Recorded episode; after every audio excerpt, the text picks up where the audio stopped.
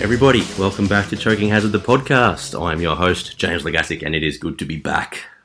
Football was back to its scintillating best on Thursday night. I mean, I'm only guessing actually, I didn't actually uh, watch the game.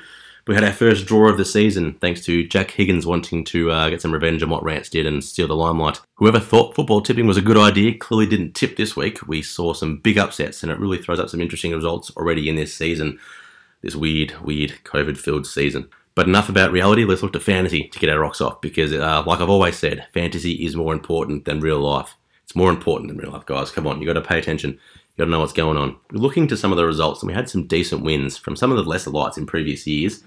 I wouldn't be surprised if you didn't know who I was talking about, though, because I'm pretty sure we haven't heard a peep out of Brian all week. All right, now we go to the matchups. We'll look at our first game. We've got Lachlan as the big fish up against Scott with Leave Rance alone. We had Lockie with a score of 1205, getting defeated by Gotti at 1361. All right, we all know what happened here. Lockie picked a captain of Jeremy McGovern after getting rid of uh, his boy Jakey Lloyd and uh, did not pay dividends at all. Basically, uh, lost about over 100 and something points there with that one, and then that's pretty much where the game was lost. Look, he got Dangerfield there, and he did some uh, nice work with getting Kade Simpson in, but really uh, that trade just did not work out as he would have hoped at the moment. So look, unfortunate for him. But at the same time, Scotty had his boy Hooley back and scored pretty well. And then had a Nat Fyfe go ballistic with a few other boys as well, Zach Merrett, Charlie Cameron. So he had a, a pretty good score actually himself. We then look to the uh, the match of the round, some would say. I'm not going to say it, but anyway. We had uh, Steve with sodium chloride, uh, 1330, getting defeated by uh, Brian on fire, Packy Flies, 1362. Right here, we had uh, Brian put the C on Big Jamie McMillan, and uh, look, while it wasn't a great idea because he scored basically peanuts, he was lucky that it just uh, didn't cost him. Looks, uh, Steve Jake Lloyd 290 just absolutely smashed it, but really there was just uh, too little left for too few for the rest of Steve's men. The other bloke he got in Lockie's trade was Zorko, and he uh, bounced back after not performing well under the old coach at 107. Look at Brian, he had some good ones with Crisp. He had Gaff, he had Boak, he had Todd Goldstein again, who look I went hard on him early, but he's actually uh, look he's proved proved me wrong right now. I'm not going to say I was uh, completely wrong or uh, take it back because it's only round two. But look, uh, the way he's going right now, he's uh, he's is a really good pick. Then go to uh, what I think is the game of the round because it features yours truly. We've got James with Sacred Fart, 1340, being defeated by Nick with 8 balls, 1479. It's a very good score. Come Thursday night, from Friday night, sorry. I'd had uh, high hopes with uh, Tom Stewart and Joel Selwood not playing that well, but uh, lo and behold, they fucked me. Tom Stewart played really well, and Selwood just uh, did whatever the hell he wanted to do. Don't know why. I don't know. I'm really not happy with that. And then we had uh, boys like Reilly O'Brien, Clayton Oliver, Luke Shuey just going absolutely ballistic. And uh, look, unfortunately, didn't have enough of those. Stockerty didn't do quite as much as I'd hoped. And even though my boys Rose, Ebert, and uh, Walters did well, didn't get enough tons on the board really, and uh, it hurt me in the end. We look to our next one. We have Ben with three flags. 1284 versus Brian 220 Vision 1373. And uh, here we had uh, one of those uh, back captains of Dane Rampe just absolutely tear it apart. 292 as a captain. That's uh, you take that every day of the week with that boy. And then apart from that, with his Lachie Neale, well, just doing what Neale does, just everyone Neil before him, I'd say. Did what I had to do. Whereas Ben, look, Luke Ryan did well. Had a few of the hundreds and Billings and Dunkley actually doing really well, but uh, just too few. Um, Shields, check, Tom Dirty just not looking good. I mean, so some of Ben's lesser lights just aren't performing well at all. And then to make matters worse, Nick Newman went down with an ACL, so Ben's in a, a, bit of strife and might need to jump on the trade table this week. We then go to the uh, Battle of the Workmen. We have Kane with Angry Midgets 13-24, defeating my old man Grant on the cans 12-25. This actually was a really good start. After the first couple of first couple of games, we had some really good scores. Uh, we had some 130s, 115s already, already uh, hitting nicely on that Friday. And then the captains basically broke even almost, you know, 164 as captain versus 192. It was uh, very interesting. And then really just sort of came down to some of the lesser ones there. We had a Jack Riewoldt, 18 for dad, and uh, Toby Greene, 47, Jarryn Geary, 30. So really some average scores from those two guys. But um, look, Kane, we were very happy to get the chocolates on that one with uh, Patton at 31. And, uh, you know, happy, happy to do that even though Patton didn't score very well. So did well there. Then go to the uh, second last game. We've got Keelan with Bev, Ampersand, Mutt, our bro is 13-28. Defeated Alex of Netfits and Chill 12-19. Realistically, both captains again didn't do very well, 170 and 160, so looked about right. And then basically it was just who scored the most hundreds or who had the better hundreds, I guess you could say, with uh, of 111 and Jeremy Howe 126. They sort of took the took the uh, chocolates over a couple of 115s, 110. So really, all in all, it's actually a really close game. We just got uh, not quite enough out of the likes of Kennedy, Phil Davis, and Keith for Alex's liking. So into the last game of the round, we have Matt with Lockie's Cane Train at 12:30 versus Braden at the Dob Squad on 13:57. So Braden got the chocolates there. And here we had again captains not firing as well. 14, uh, 146 versus 160. But really, again, comes down to those lesser lights. And really, it was all pretty even across two of them. It was really just the ones of uh, a couple extra of the higher hundreds from uh, from Braden and a couple of lower scores like a 38 and a 45 53 from uh, Matt. It's really unfortunate for him, but uh, no, oh well, no big deal. We then go to the ladder, and we'll uh, we'll break this one down just for those who are playing at home. We've got Kane actually leading at the moment. Uh, the new boy come in strong and just absolutely just uh, looking the goods right now. We then got uh, Nick with eight balls sitting close second, as well as uh, Bev ampersand uh, Bro is. We then go to 2020 Vision with Brian, uh, 22 20 0 Vision, sorry, with uh, Brian, and then follow it up with the other Brian at Packy Flyers. So we've got a really good diverse one there. We've got probably, look, Nick and Keelan are always up and around the mark, um, but I think they're both Brian's haven't really showed a whole lot in the last few years, so it's good for them to get up. Okay, and the new guy just sort of um, setting the pace and showing us all how it's done. So it's very interesting. I uh, I approve. I'm liking all. I'm liking it, uh, liking what I'm seeing. All right, guys. I'm now going to introduce the coach of the week before I get him on the phone.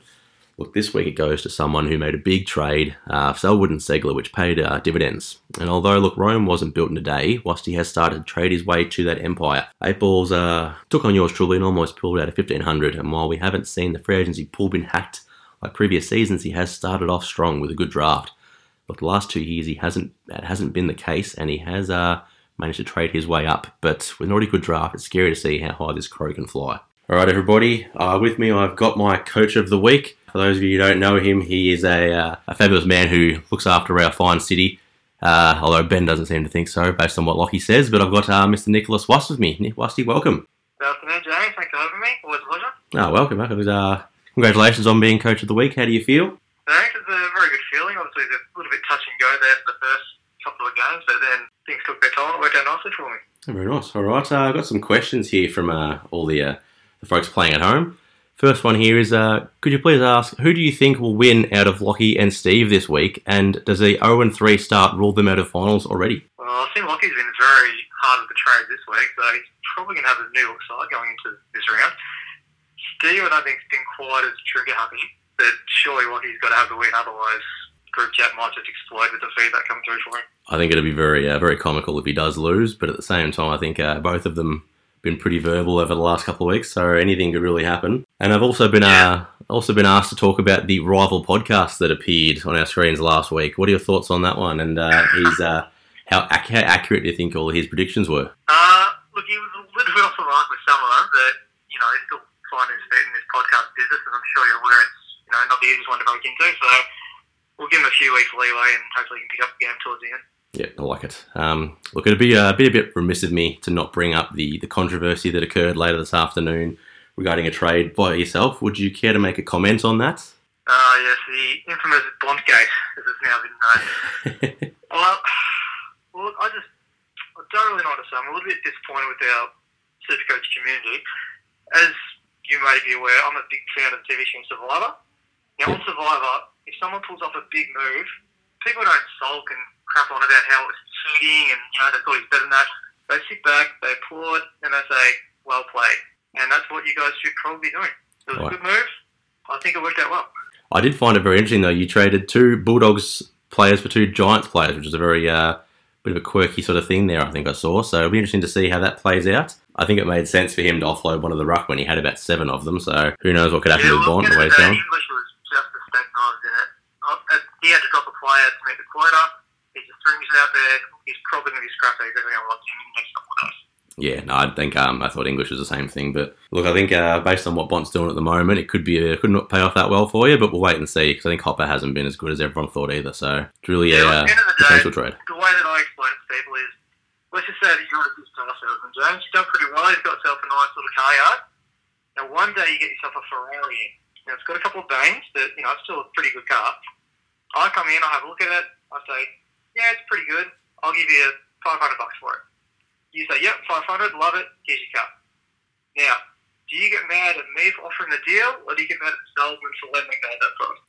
Yeah, no, I definitely see your point there. Uh, kind of reminds me of an episode of The Office where Dwight buys Andy's car really cheap and then sells it on and on sells it. So really, it just depends. Uh, you are you a Dwight Schrute or an Andy Bernard. So I think we'll wait and see what happens. Perfect. Well, maybe everyone can just watch that episode during the week. They can get back to me, and then it might make a bit more sense. Alrighty, next one here we go. With Matt and Lockie being so poor and letting down the story name, should Lockie have taken the Keys surname instead? And should Matt take Jen's surname next year? Well, I think they're the last of the story breed, aren't they? With uh, the girls taking on Mitch's surname, and I think Zara's been put away yet. Uh, yeah, look, it's a conversation's probably going to want to have with Lewis. Yeah, it's, it might have come in the future. I hate to say it, but it's starting to go downhill fast, the old story, no? That's definitely not doing us any favours either. No, I think it's uh, it's been downhill uh, downhill for a while, but this is just sort of the uh, the very the peak of the downhill, if you ask me. But Lachlan Keys, yeah, it's got, it's got a nice ring to it. does have a nice ring to it. Yeah, it's got a, good, a nice jingle to it, you might say. I could see it work. Yeah, Braxton Keys, Cooper Keys, now you got some quality names coming through. Cooper, Cooper Keys. I mean, that's just that's just a, uh, a wrestling name I've ever heard one. Yeah, I do like that one actually. Might have a chat about that. Right, well, on the uh, on the topic of Lockie, um, let's talk about some captains. So first, uh, Zorko was week one, and then McGovern the next. Who do you think he's going to pick to score a sixty next this week? Who? Uh, what are you thinking? Well, look, I don't know if it's possible to bring past players back in, but surely he's gone through the Zach Dawson scrap heaps, try to bring him in as a ringer for this week. If not, sure, Ralph Clark, Blaine Boakhurst, even his old mate Kane Canates. If he can bring him in and make him captain, I'm sure he'll do that. But he just he seems to just want to find new ways to lose. And starting with poor captain choices, obviously goes downhill fast from there, wouldn't you say? Definitely. And uh, this week he's got probably I think he's been pretty hard on Tom Mitchell, but uh, something resurfaced this week. He's got a poor shoulder, so who knows? It could another sixty could be on the cards. We'll have to watch this space. The captain's curse always seems to come through for him. He, he declares it early, and then just like clockwork, the news comes through that they're now injured. I saw the saw the post and then uh, on uh, AFL.com, and then straight away it was posted on our group chat. So I think everyone were lining up to post that one. I look forward to uh, Mitchell being on the trade heap this week. All right, yeah, we've got some more questions about uh, Lockie and Matt, so we'll keep going. I think this is all from another certain story, but that's fine. We'll we'll, uh, we'll give him his moment to shine. Does Lockie's side resemble a dog's breakfast, or more like a side that Blake would put together? Oh, it's good to hear old Blake's name again, isn't it? He was He hasn't been brought up enough. Year for in this league for so many years. Uh, I think Blake probably got a few more runs on the board than Lockie has this year, but a lot of that was through that family trading they had going on for quite some time. Yes, the uh, the infamous trades later, later a couple of years ago. We all remember those. Yeah, I remember him and Bryce used to spend many nights up together and would just be flicking plays for each other. I think that Bryce actually logged in on two different computers, one is Blake on for himself, and just pick and choose what he wanted. Look, uh, I, would, I would probably agree with you, but I just don't think Bryce is smart enough to do that. Uh, well, Ben might be able to show. Alrighty, another one we got here. Uh, why is Matt's story a continual disappointment to the family and this competition? Well, he didn't have much to follow along with, did he? So probably never having that role model growing up. You know, if you grow up with shit, you're going to think you are shit. So I just feel bad for the guy sometimes, you know?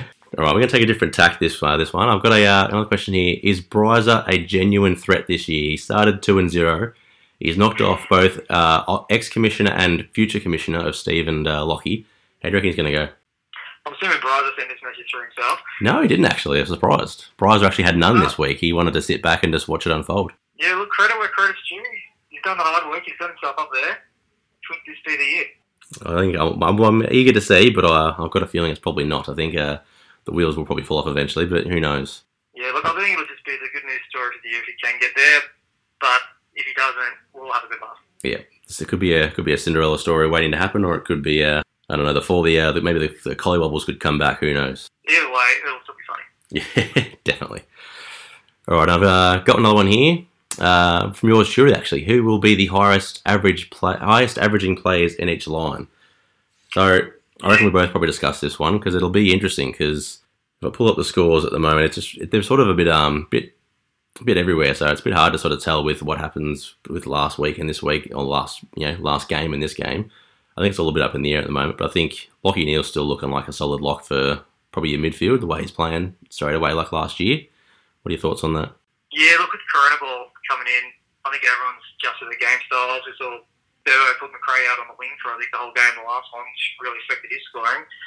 But it's funny you say Lachie Neale because he was also the first name that came to my mind when they said the mids. Can't really see anyone touching him at the moment. Yep. And I think he went what five or six in our draft, so good value there as well. Yeah, he definitely snuck a bit, had a bit of a bit of a sneaky one there, which is good. All right, we'll move on to the rucks. I mean, you've probably got your main two of Grundy and Gawn, but uh, Todd Goldstein's also put his hand up to give it a bit of a nudge. What are your thoughts on the out of the three of those? Because I reckon it's probably out of the three, the two, if not Goldstein as well. Yeah, once again, we'll give Riser his dues. He took a big gamble on, Grunt, on Goldstein in the first round of the draft. Safe to say he'd be very happy his choice. That's paid off pretty well so far, but it's very hard to overlook Grundy and Gawn for the top ruck spots. Yeah, I think it's the same. I think Goldstein's playing. He's playing very well, but it's just how you know, is it going to last? Who knows? Where I think your Grundy and Gawns, you know exactly what you're going to get week in week While out. So subject, I'll just throw Matt a bone and uh, talk up his mate Pittonet. Obviously, he's climbing the ranks very quickly as well. Mr. Nicholas Naitanui, he's actually uh, on uh, my team. Oh, that was for Pittonet. Oh, Pittonet. yeah, no, he's uh, looking. He's on fire, isn't he? He uh, came up against Gawn and it was uh, solid enough, I guess. Alrighty, we move on to the. We'll go to the defenders now at the moment. So we've got we've got Howe pretty far in front at the moment, and then not really much else for a fair while if I'm looking at them.